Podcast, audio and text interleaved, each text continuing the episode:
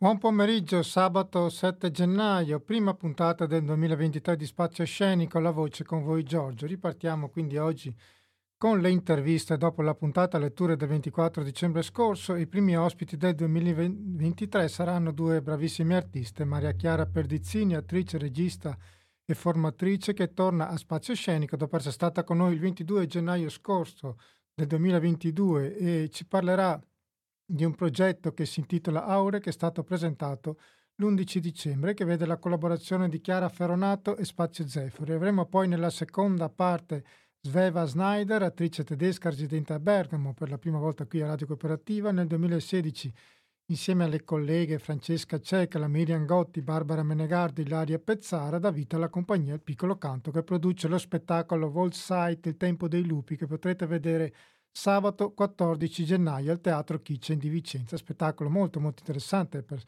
personale che riguarda la famiglia di Sveva Snyder, in particolare il padre che da giovanissimo aveva combattuto nell'esercito tedesco durante la seconda guerra mondiale. Noi facciamo una pausa musicale, allora iniziamo la prima puntata di Spazio Scenico 2023. Buon ascolto.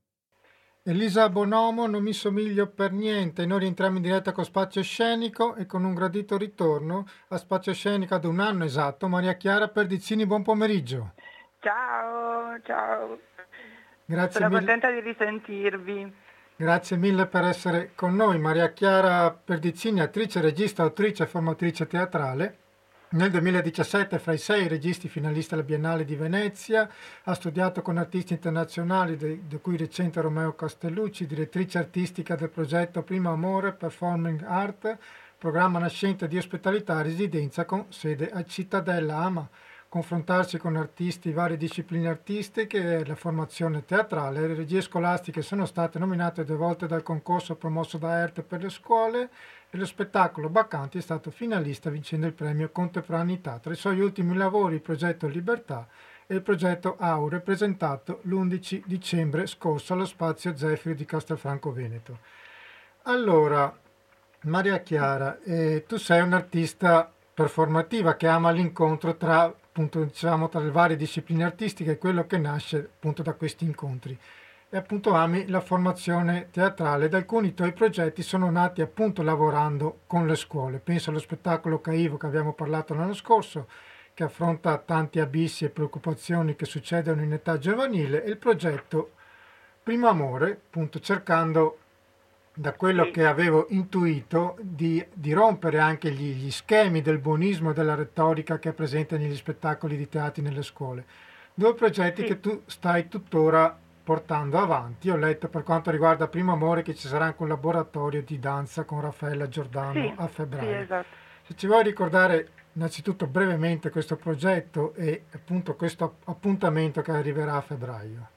Certo, allora, brevemente Primo Amore è mm, un progetto sperimentale, diciamo, che stiamo cercando di portare avanti da qualche anno. Eh, la pandemia non ha aiutato, ma quest'anno sta andando molto bene, di alta formazione in Veneto, mm, dove difficilmente è possibile accedere a mm, delle occasioni no, di studio di alta formazione. Eh, perché non vivendo in città grandi come Milano, Roma, è più difficile entrare in contatto con delle proposte ehm, internazionali, quindi l'idea era proprio quella di offrire al territorio degli incontri con degli artisti eh, importanti della scena della danza, del teatro in generale, delle arti performative. E cosa che abbiamo fatto, che sta andando bene, abbiamo diverse classi sia di performance art che di teatro classico, spaziamo molto e adesso appunto il 18-19 febbraio viene Raffaella Giordano che è una meravigliosa danzatrice con cui che speriamo possa incontrare non professionisti in particolare e non quindi solamente dei danzatori di professione. Ecco, questa è un po' l'idea di mettere in relazione il territorio con del- delle figure di rilievo del, del teatro contemporaneo.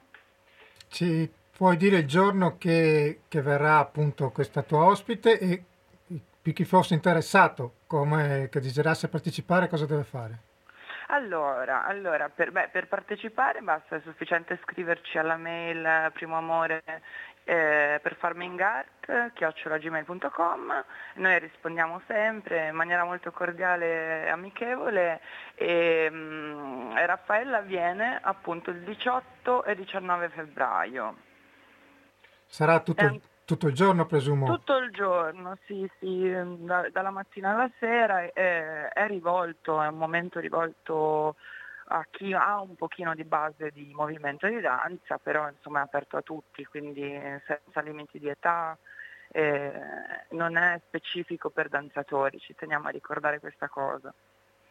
Ok, eh, la tua idea di arte, da quello che ho intuito, appunto è, è una sorta di contaminazione, non solo perché c'è a livello artistico, ma soprattutto umano ed è una percezione dell'arte che ho riscontrato anche in altri tuoi colleghi che me ne hanno evidenziato. Penso ad esempio a Maria Roveran che appunto in un'intervista diceva di credere nell'arte co- come un modo di relazionarsi e una buona relazione come una forma d'arte.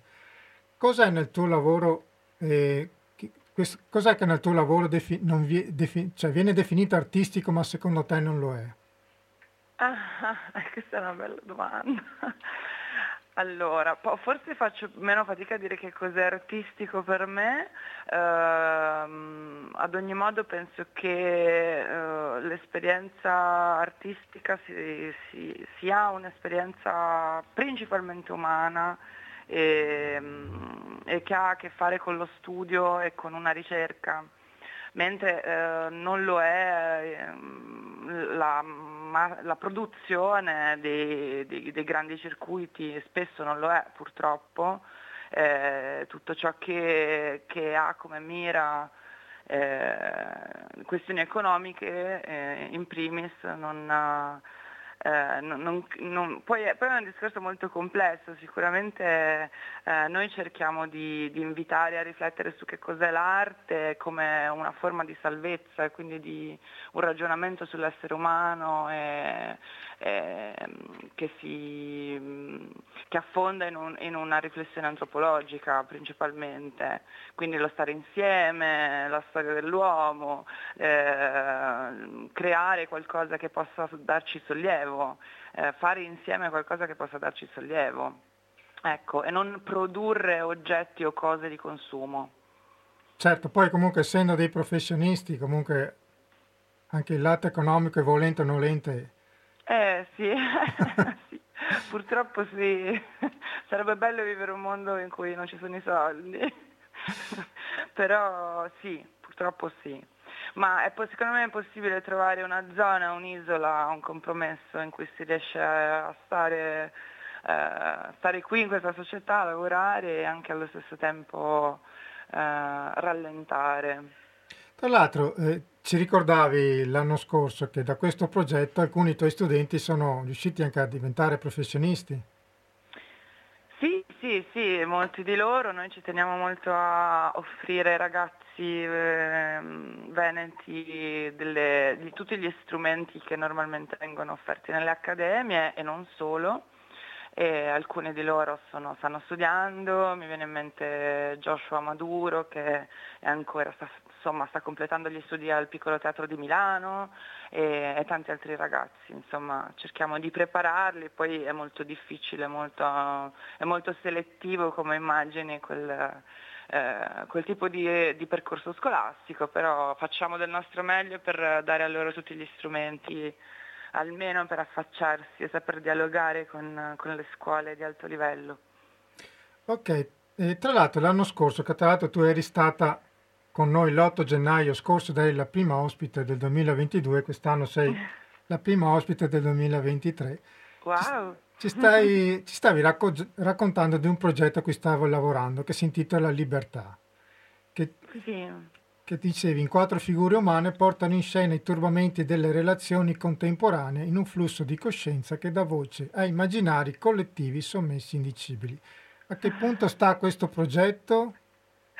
Ah, fantastico, non mi ricordavo di avervene parlato. Beh, in realtà eh, non è in stand-by, ma è, sto, sto, cercando di, di, trasformarlo un po' perché doveva essere un progetto di teatro e adesso eh, mi sto avvicinando di più alle arti visive, quindi vorrei creare un lavoro più, mm, un'installazione più museale, quindi sto cercando di trasportare quel materiale lì Uh, verso un impianto museale d'arte visiva, farlo incontrare con l'arte visiva. E, e sto, ci sto lavorando, spero, spero, molto di riuscire a fare qualcosa entro quest'estate, ma nel frattempo ho altri progetti che mi stanno assorbendo e quindi e tutto si, si accavalla, si stratifica. Ok, tra l'altro uno di questi è appunto Aure che è stato presentato l'11 dicembre scorso allo spazio Zefiro di Castelfranco Veneto che tu definisci un progetto ibrido che accoglierà appuntamenti di teatro, laboratori aperti a tutti i DJ set, eventi musicali o legati al cinema o ancora alle pratiche corporee, mm. dove tutti possano esplodere, esplorare scusi, metodologie all'avanguardia, ma anche l'estrema intimità del contatto, dell'amicizia, dello studio e del lavoro in sinergia. Allora, raccontaci le particolarità di questo progetto, chi sta lavorando con te e se ci vuoi anche raccontare com'è andata la serata di presentazione. Sì, allora, serata, partiamo dall'ultima domanda, la serata di presentazione è stata molto bella, è andata molto bene, ehm, c'erano tante persone inaspettatamente ed era una serata in cui mostravamo eh, un po' il lavoro che facciamo con gli studenti, quindi con un gruppo di studenti più eh, fedeli eh, abbiamo mh, mm, attraversato diversi autori del teatro sia antico che contemporaneo. E, um, Aure è un progetto che ho ideato insieme a Chiara Ferronato, che è la mia socia, artista e ricercatrice laureata UAV, molto giovane e molto brava, e insieme a Spazio Zefiro appunto che già eh, offre tantissime cose per il territorio di Castelfranco. E, e, l'idea è un po' quella di, mh, di, mettere insieme tutte le parti, tutti i compartimenti dell'arte performativa e del cinema e, e, e offrire mh, una grande varietà di occasioni per le persone, quindi non solo teatro classico, non solo danza, ma eh, esplorare le possibilità anche della tecnologia, dei linguaggi multimediali. E in questa ottica di condivisione, di collettività e, e, di celebrazione che non manca mai, quindi offriremo fest, DJ set, eh, un po' per tutte le età. Tu hai il programma perché ci sono altri appuntamenti prossimamente? Sì, certo, il prossimo è il 21 gennaio ci saranno due performance, inizia, la serata inizia alle 21, eh, una performance a cura dei ragazzi, quindi degli studenti del, del progetto di alta formazione, e sarà una performance eh, da camminare, mm, si sarà non itinerante ma si visiterà come proprio un museo, come quando si va al museo eh, con varie, vari punti all'interno di questa installazione eh, che riflette su, sull'essere umano nell'epoca post-pandemica o pandemica, ahimè. E quindi c'è queste, questo tema di partenza che avevamo lanciato che è il postumanesimo eh, con cui i ragazzi hanno fatto i conti, hanno creato delle proposte che il pubblico potrà visitare. E, e poi ci sono in scena io eh, con una, un'esercitazione a cura insomma, della regia di Chiara Ferronato. Eh, sarà una vera e propria esercitazione nel senso che io non la proverò fino al giorno 21 gennaio e condivideremo col pubblico questo esercizio che si chiama momento privato, che ci piace fare. È molto difficile perché devi essere, l'idea è quella di mh, trovare il proprio momento privato davanti alle persone, agli estranei e, e dopo un DJ set, insomma techno per, eh, così, per, per, come un po' sul modello del teatro tedesco, de, de, delle realtà che ci sono all'estero dove la musica e la vita notturna si uniscono all'arte. Ecco. Questo è l'evento del 21 gennaio. Ok, poi ci saranno, va avanti fino ad aprile, giusto? E va avanti fino ad aprile, abbiamo il 4 e 5 febbraio un laboratorio aperto a tutti di esplorazione dove giochiamo con i materiali, con i colori, che si chiama Bianco, in particolare lavoreremo sul colore bianco, quindi sarà un, un laboratorio a cui chiunque può partecipare, eh, sperimentale, dove giocheremo al teatro e anche a costruire immagini con questo colore bianco. Poi domenica 18 febbraio c'è Littenwald che significa piccolo mondo, una citazione da Bergman eh, dove il pubblico potrà dirigere l'attrice Alice Pagotto eh, in un gioco, una specie di game. Eh, il 4 marzo siamo di nuovo in scena con un'improvvisazione io e Alice e c'è un DJ set. E, eh, poi inizia il laboratorio settimanale di cinema e teatro lu- tutti i lunedì Uh, da marzo fino a giugno, che è il nostro primo tentativo a Spazio Zefiro con Aure di inaugurare una scuola anche lì, quindi un altro distretto diciamo, di primo amore. E poi 15 e 16 aprile finiamo con Senza Filtri, che è un laboratorio a cura di Chiara Ferronato che si pone la domanda come siamo quando non siamo guardati, quando nessuno ci guarda. Ecco, e per quest'anno per ora è tutto, poi forse da giugno faremo altre cose. Ok, e innanzitutto il programma che ci hai appena elencato, dove gli ascoltatori possono trovarlo e dove si trova anche lo spazio Zefiro oltretutto? Allora, Spazio Zefiro è un pochino fuori eh, Castelfranco, e, mm, ma è anche un po' complicato da trovare, quindi di solito eh, diamo indicazioni live a chi non sta trovando il posto, eh, però abbastanza vicino alla stazione. E, mm, e, si possono trovare tutte queste informazioni sia su, sui social, su Instagram, sul sito anche di Spazio Zefiro e quindi è tutto pubblicato. Adesso domani e dopodomani lanciamo l'evento del 21 gennaio e quindi ci sarà sempre la possibilità di trovarci in qualche modo. Perfetto, Maria Chiara, io ti ringrazio, tienici aggiornato sui tuoi progetti ed è stato un piacere riaverti Grazie con noi. Grazie a voi, grazie. Ciao. Ciao, buon lavoro. Ciao, buona giornata. E noi facciamo una pausa musicale. Buon ascolto.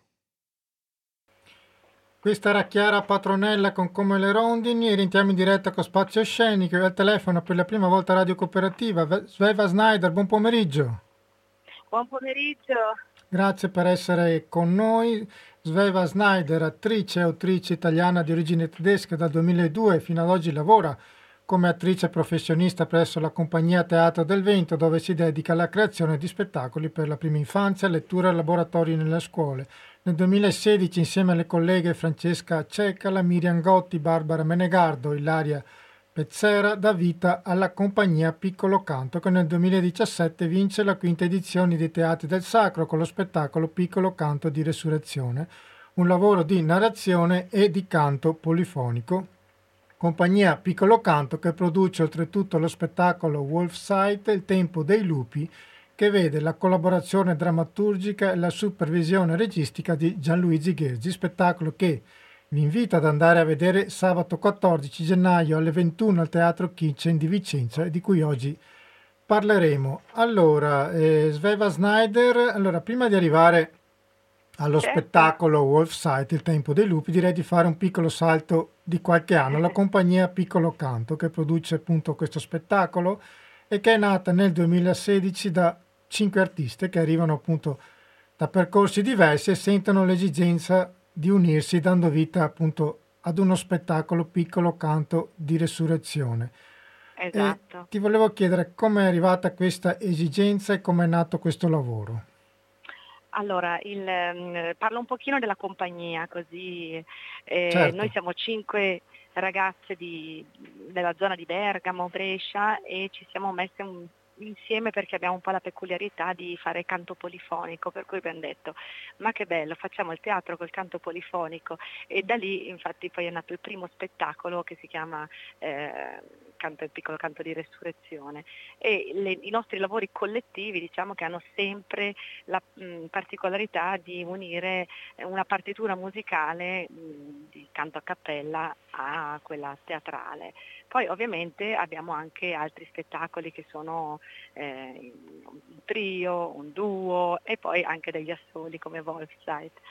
Ehm, un pochino...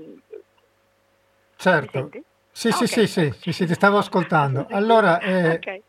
appunto, dicevi un canto, eh, un canto, polifonico, questo spettacolo eh, che appunto parte da... Vi, vi siete ispirati alla figura della loba, che è appunto una figura mitologica. Esatto, il, sì, sì, il piccolo canto sì. Eh, siamo nati dalla figura della loba, che è questa ehm, figura del Sud America che raccoglie le ossa e le ricompone e cantando le, le riporta a una nuova vita, no? è una sorta di rinascita, per cui abbiamo voluto proprio il canto come strumento diciamo, universale senza, che possa unire, che possa far ricrescere diciamo, la pelle sulle ossa, ricreare un, un nuovo io, una trasfigurazione. Diciamo. Il canto un po' è anche quel, quella cosa che in tutti i riti, eh, dal passaggio alla morte, al battesimo, alla vita, è quello che un po' in tutte le culture unisce un, un, un rito, una nuova rinascita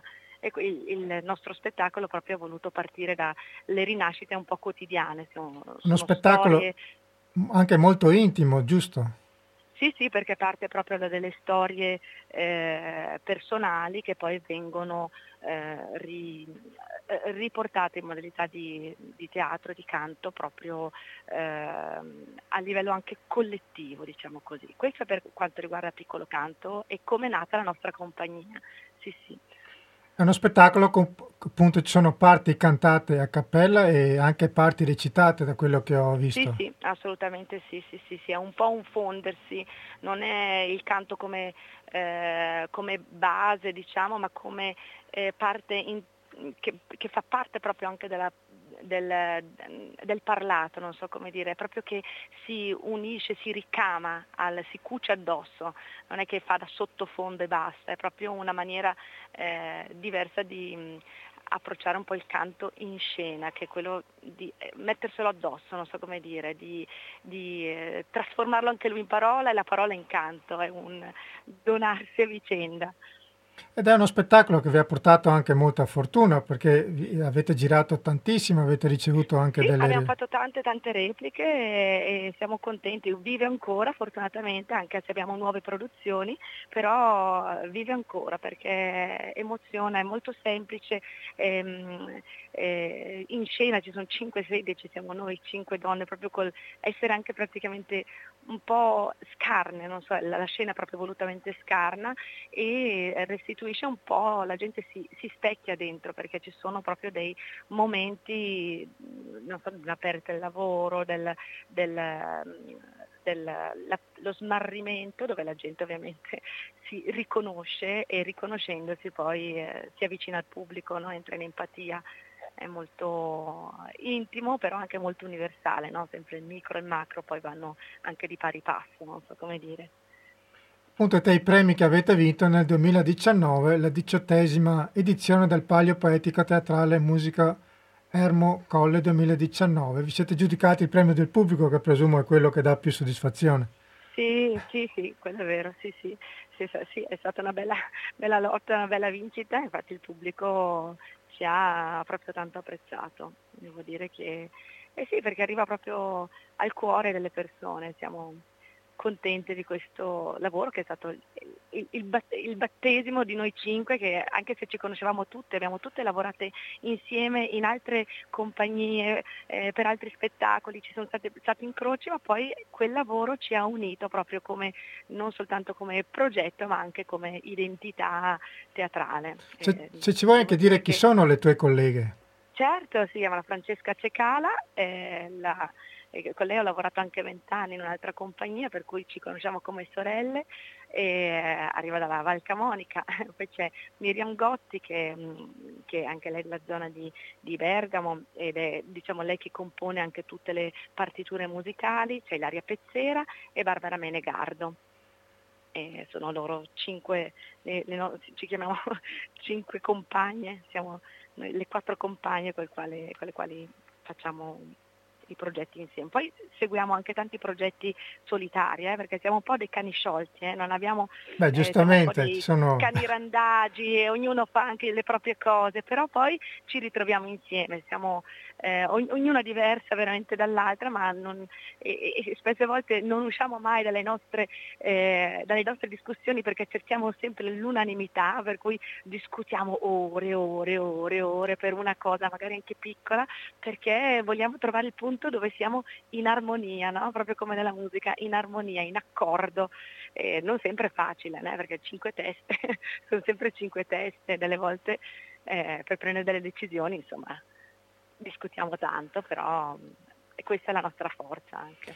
E oltre alla passione per il canto, c'è anche la passione da parte tua per il teatro civile. Qui è appunto uno spettacolo dove sei da solo in scena, come dicevi prima, ci sono anche spettacoli singoli, e si intitola Wolf Sight, Il tempo sì. dei lupi, che è scritto e interpretato insieme al regista Gianluigi Gerzi. Una storia che questa tua personale, familiare, che inizia dal ritrovamento di alcune foto e documenti di tuo papà, consegnati esatto. da tua zia.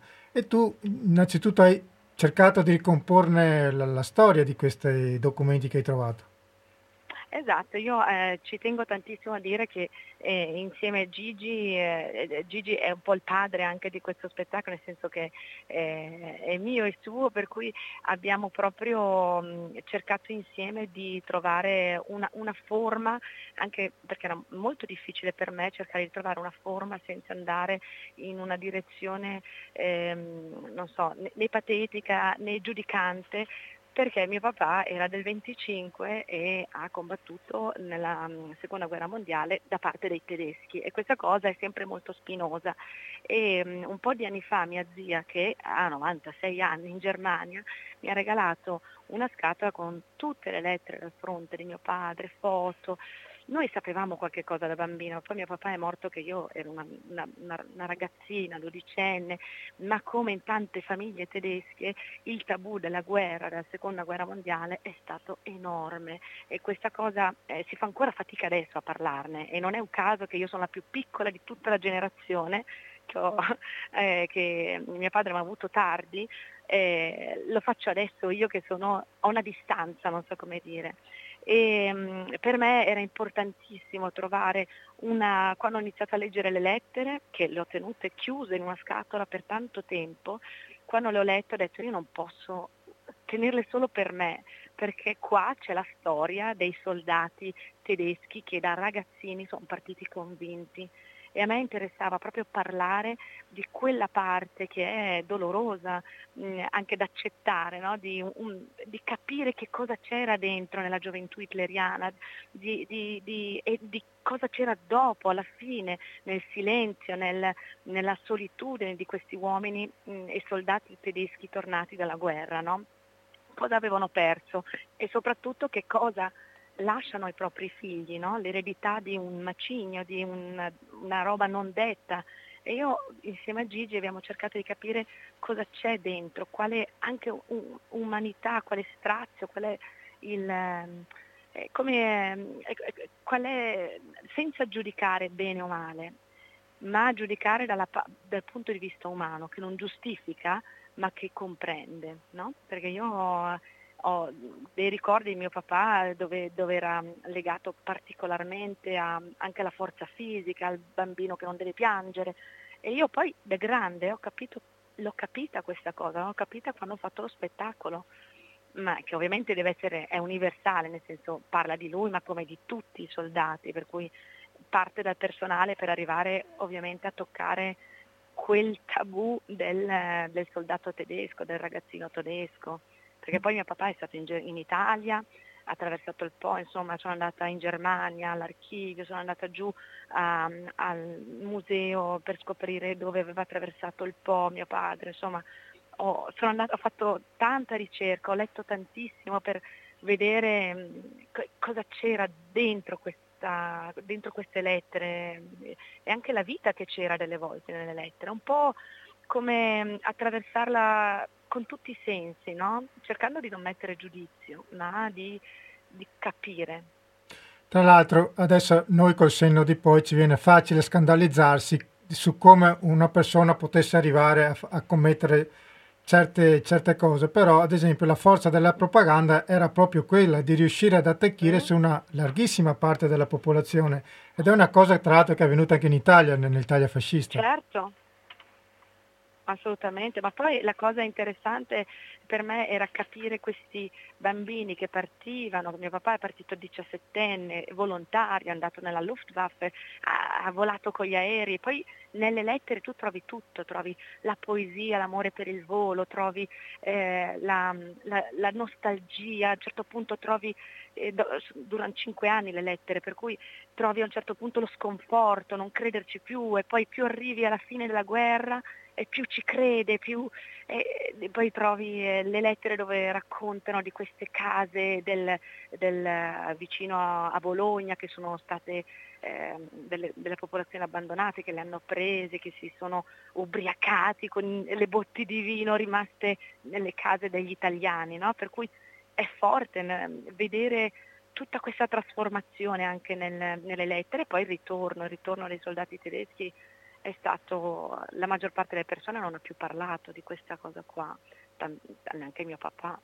E c'era una canzone, no? la, d'altra parte c'era la figura di Lily Marlene che esatto. è utopia perché poi lei aveva preso posizione molto ferma, era andata con gli americani e c'era questa figura che, che c'è questa figura ambigua che un po' i tedeschi amano, un po' i tedeschi Mm, non, non, sopportano, c'è questo amore e odio, no? perché è l'angelo azzurro, però poi anche quelli che l'ha tradita, no? e c'è anche questa, vedere dall'altra parte, attraverso Lily Marlene, soprattutto la canzone Lily Marlene, la, l'idea è che anche nella guerra, durante la guerra, c'era sempre un pensiero e un'apertura verso qualcosa di bello, no? perché poi i soldati alle 10 meno 3 la cantavano e questa poesia di avere il pensiero a casa, l'amata, riporta un, un, un'umanità, riporta a, un, a, a, una Heimat, non so come dire, no? il soldato, ma tutti i soldati poi, era su tutti i soldati di tutte le nazionalità. Eh, sì, per cui è un po' un, un excursus, diciamo così, questo, questo spettacolo per... Eh, Adesso, mh, mm, prego, prego. No, no, prego, prego. No, perché appunto tu eh, la passione per il canto l'hai portata anche su, que- su questo spettacolo. Sì, poi eh, in questo canto, questo spettacolo no, non, non, canto, canto pochissimo, non è, è uno spettacolo, è un monologo è molto denso, molto emotivo, per cui il, il canto eh, non, si canta in un paio di momenti, ma non è diciamo, il centro, il punto eh, dello spettacolo. Ecco, lo, lo, dico perché se magari qualcuno viene e dice vedo un concerto, non è un concerto, è proprio un, uno spettacolo.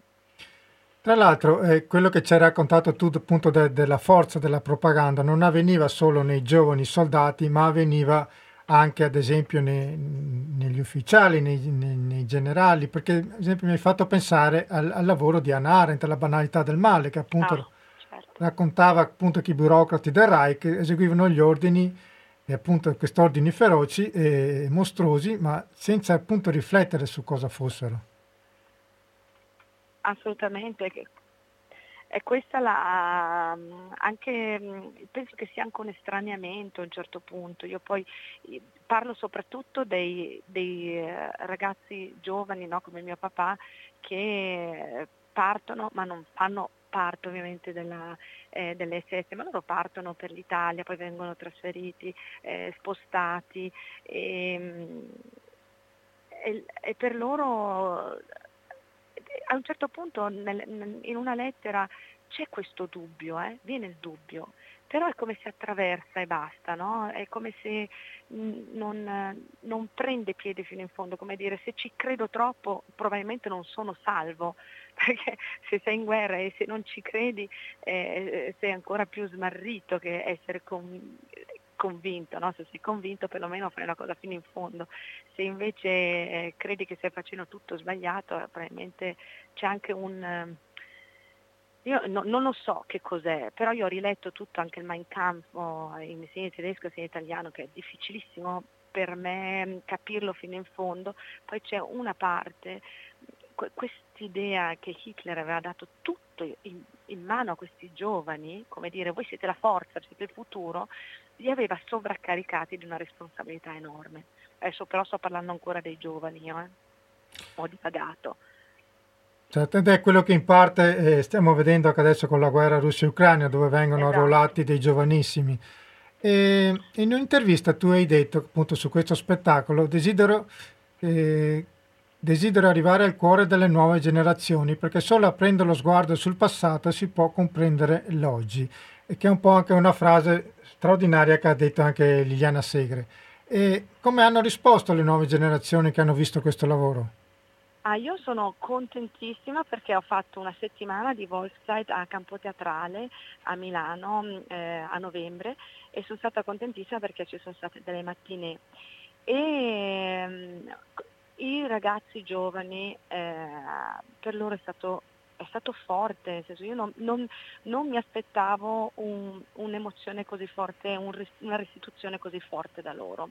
È come se li avesse anche un po'... Eh, eh, sono stati molto attenti e eh, gli ha aperto uno sguardo, uno sguardo mm, perché credo che se capiamo il nazismo, anche nazismo della, della seconda guerra mondiale, se lo comprendiamo a fondo attraverso tutti i suoi aspetti e riusciamo a trasmetterlo anche alle generazioni, sono sicura che siamo in grado di comprendere quello che succede nella quotidianità, quello che succede nell'attualità, no? perché poi la cosa interessante è se ci smuove lo sguardo sull'attuale, no? non mi interessa di raccontare una roba del passato se poi non mi smuove qualche cosa che, che, che va a cambiare delle mie, delle mie azioni, delle mie scelte e devo dire che sono stata veramente molto stupita, ma anche stupita che c'erano nel pubblico delle persone tedesche che sono venute a trovarmi, eh, a poi a, a, parlare dopo lo spettacolo, con i lacrimoni agli occhi. E io non, non, mi, immag- non, non mi, immaginavo di, di, perché questa cosa è, è veramente un po' tocca probabilmente una cosa che ti, disor- ti, disorienta un po', perché tu pensi sempre al ragazzo tedesco, al soldato tedesco come un criminale, un, e poi lì nello spettacolo hai un po' un ribaltamento, ma che non giustifica le azioni, ma un ribaltamento perché entri a un certo punto in empatia e capisci lo sguardo del soldato mh, tedesco e questo capirlo soprattutto parla di ragazzini dell'età dei 17, dai 15 anni in poi, 17, 18, 19, quando li vedono i ragazzini di oggi che noi non gli diamo neanche la possibilità spesse volte di uscire di casa esatto. senza il cellulare perché se no non so dove vai, non, non li responsabilizziamo, non diciamo no tu non sei in grado di fare niente, no? E questa cosa nel vedere poi il, anche l'onnipotenza che si sentivano questi ragazzi giovani e poi lo, anche a un certo punto lo smarrimento, però all'inizio e loro rimangono colpiti da questa cosa perché parla della loro età, sono, e, e, sì, è veramente una distanza, mm, sono veramente distanti da, da um, un misurarsi con un futuro così, con um, il fatto di veramente portare la responsabilità della famiglia. Per cui questa cosa secondo me mm, li ha toccati molto, io sono stata molto stupita perché sono anche venute delle scuole professionali, per cui con magari anche mm, persone con uno sguardo eh, che hanno poi capito, non so, certo. alla fine il punto di vista, perché è un po' un punto di vista diverso, è un, è un po' un tabù sempre questa... È, è, è, pericoloso un po' parlare, no? Anche perché nella scuola è un tema, è un, una parte storica che non viene affrontata tantissimo, infatti. Viene, viene affrontato giustamente l'olocausto, eh, con, con, giust, eh, assolutamente giusto, e poi dopo questa parte qua non viene mh, approfondita, no? Con tutti i loro motivi, no? Però devo dire che io con Gigi è stato bravissimo perché ci ritrovavamo in soggiorno con 65 lettere, queste immagini, il memoriale di mio zio, quello, e poi i libri che avevo letto sulla Germania e questo. E poi abbiamo cercato di prendere quello che un pochino mh, poteva avere un, un arco drammaturgico che appunto avere una forza per, per adesso non mi vengono proprio le parole, una forza per ribaltare lo sguardo, ecco, e per eh, disorientare anche per un attimino il, lo spettatore. Certo. Io Sveva ti ringrazio di cuore per essere stata con noi perché anche per, questo per te è un giorno di lavoro, quindi grazie per aver trovato del tempo. Io ricordo agli ascoltatori dello spettacolo All Sight Il Tempo dei Lupi sabato 14 gennaio al Teatro Kitchen di Vicenza che saluto perché sono persone straordinarie. Grazie sì, di cuore Sveva, un abbraccio e buon lavoro. Grazie a voi, grazie tantissimo. Alla, Ciao. alla prossima. Alla prossima. E noi facciamo una pausa musicale con un gigante che ci ha salutato un po' di vent'anni fa, esattamente. Buon ascolto. Questo era Giorgio Gaber, i mostri che abbiamo dentro, che per ricordare il ventennale della sua scomparsa, ormai siamo verso la fine di, di, questa prima puntata di Spazio Scenico 2023. Io vi ricordo che siete all'ascolto di Radio Cooperativa, la nostra emittente libera. Per chi può aiutarci a tenere viva Radio Cooperativa può farlo andando nel nostro sito www.radiocooperativa.org dove trovate tutte le possibilità per aiutare la radio. Io ringrazio di cuore gli ospiti di oggi, Maria Chiara Perdizzini che ci ha presentato tra l'altro il progetto Aure, che potete trovare le informazioni che ci ha raccontato nel sito di Spazio Zefiro e ci sono tanti appuntamenti fino ad aprile che potrete eh, vedere, partecipare. Io ringrazio Sveva Snyder che è appena stata con noi, ci ha ricordato lo spettacolo Wolf Sight, Il tempo dei lupi, che andrà in scena sabato 14 gennaio al Teatro Chince di Vicenza, non perdetevelo, è uno spettacolo davvero molto molto interessante, un altro straordinario lavoro che vi invito a non perdere, eh, vero gioiello teatrale, è lo spettacolo per l'Asca, il coraggio di dire no di Alessandro Bertin, che è stato con noi l'ottobre scorso. Trovate l'intervista in podcast, spettacolo potente e commovente con Alessandro Bertin, straordinario a mio avviso. E questo spettacolo andrà in scena venerdì 20 gennaio al Teatro Giardino di San Giorgio delle Pertiche in provincia di Padova. Lo spettacolo racconta la storia di Giorgio Perlasca, premiato giusto tra le nazioni, che era, era veneto di Maserà, e grazie alle sue gesta ha evitato la morte di almeno 5.200 ebrei. Vive nell'ombra fino al 1988 quando viene rintracciato da una coppia di ebrei ungheresi che gli devono la vita e finalmente queste sue gesta eroiche so, vengono riportate alla luce in tutto il mondo lui appunto ha ricevuto tra i vari premi appunto il premio giusto tra le nazioni. Io vi ringrazio di cuore e vi saluto con la canzone Terra che trema di Maria Roveran che tra l'altro sarà in concerto venerdì 20 gennaio al Teatro Caliscopio di Treviso. E io vi saluto con la sua Terra che trema. Grazie di cuore, buon pomeriggio, grazie per essere stati all'ascolto.